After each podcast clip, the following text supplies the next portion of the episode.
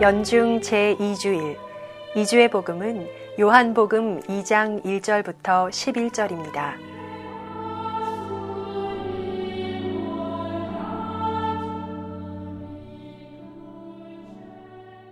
주님께서 여러분과 함께 요한이 전한 거룩한 복음입니다.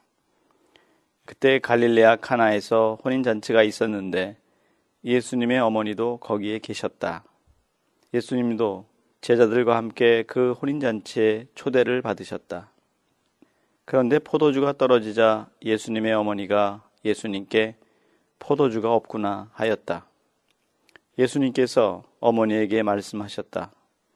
여인이시여, 저에게 무엇을 바라십니까? 아직 저의 때가 오지 않았습니다.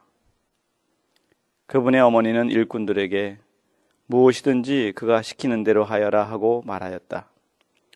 거기에는 유다인들의 정결례에 쓰는 돌로 된 물독 여섯 개가 놓여 있었는데 모두 두세 동이들이었다. 예수님께서 일꾼들에게 물독에 물을 채워라 하고 말씀하셨다. 그들이 물독마다 가득 채우자 예수님께서 그들에게 다시 이제는 그것을 퍼서 과방장에게 날라다 주어라 하셨다. 그들은 곧 그것을 날라갔다. 과방장은 포도주가 된 물을 맛보고 그것이 어디에서 났는지 알지 못하였지만 물을 퍼간 일꾼들은 알고 있었다. 그래서 과방장이 신랑을 불러 그에게 말하였다. 누구든지 먼저 좋은 포도주를 내놓고 손님들이 취하면 그보다 못한 것을 내놓는데 지금까지 좋은 포도주를 남겨두셨군요. 이렇게 예수님께서는 처음으로 갈릴레아 카나에서 표징을 일으키시어 당신의 영광을 드러내셨다. 그리하여 제자들은 예수님을 믿게 되었다. 주님의 말씀입니다.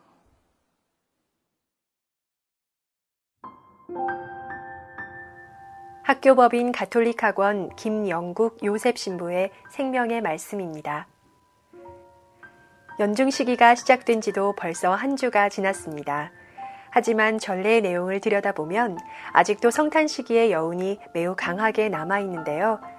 하느님은 사람이 되신 당신 아들을 통해 무력한 아기의 모습으로 참회하는 죄인의 모습으로 그리고 오늘 하느님과 하늘에서 함께 벌이게 될 영원한 혼인잔치의 주인공의 모습으로 당신을 보여주십니다. 카나의 혼인잔치에는 예수님과 그 제자들 뿐 아니라 예수님의 어머니도 참석하셨습니다. 포도주가 떨어진 사실을 눈치채신 성모님이 예수님에게 이 사실을 말합니다. 예수님은 당신의 때가 오지 않았다고 말씀하시지만 성모님은 무엇이든지 그가 시키는 대로 하여라 하고 일꾼들에게 말씀하십니다. 성모님이 그저 오지랖 넓은 여느 여인이라고 생각하면 커다란 오해입니다. 성모님은 두렵고 고통스러운 때가 왔을 때 예수님의 십자가 곁을 끝까지 지킨 몇 안 되는 사람들 가운데 한 분이셨습니다. 성모님의 말씀은 이집트 땅에 큰 기근이 들었을 때 파라오가 빵을 달라고 부르짖던 백성에게 요셉에게 가서 그가 시키는 대로 하여라 라고 했던 말을 기억하게 합니다. 성모님에게서 여왕의 힘이 느껴지지 않으시나요? 예수님은 일꾼들에게 그 집에 있던 물독에 물을 가득 채우라고 하시고 다 채워진 후에는 그 물을 과방장에게 갖다 주라고 하십니다. 100리터쯤 들어가는 물독 6이 모두 맛 좋은 포도주로 변했으니 잔치는 이제 얼마든지 흥겹게 계속될 것입니다. 카나의 기적은 어머니의 청에 못 이겨 계획 없이 이루어진 일이 아닙니다. 포도주의 기적은 5천 명을 먹이신 빵의 기적과 연결됩니다. 그리고 예수님은 당신의 때가 오면 빵과 포도주를 당신의 살과 피가 되게 하시어 영원한 생명의 음식으로 우리에게 주실 것입니다. 십자가와 부활을 통해 세상의 구원을 완성하시는 예수님의 때는 이렇게 이미 시작되고 있었던 것입니다. 그렇다면 하느님과 하느님의 백성이 영원히 벌이게 될 하늘의 혼인잔치의 주인공은 어떤 분일까요? 세례자 요한이 자신은 그리스도가 아니라 그저 신랑의 친구일 뿐이라고 말하고 있듯이 하늘의 혼인잔치의 주인공은 예수님이십니다. 새 신랑이신 예수님은 카나의 기적을 통해 얼마든지 좋은 술을 넘치도록 준비하여 영원한 잔치를 벌이는 분이심을 보여줍니다.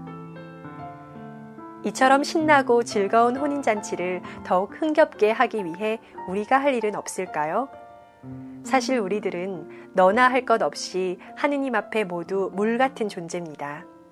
하지만 예수님은 물처럼 밋밋한 우리를 향기롭고 맛 좋은 술로 변화시킬 수 있으십니다. 우리가 가진 것이 비록 하찮은 것이라 해도 기쁜 마음으로 주님께 봉헌함으로써 주님의 혼인잔치를 더욱 흥겹게 하고 함께하는 모든 사람들에게 기쁨을 주는 천상의 술이 될 수 있지 않을까요?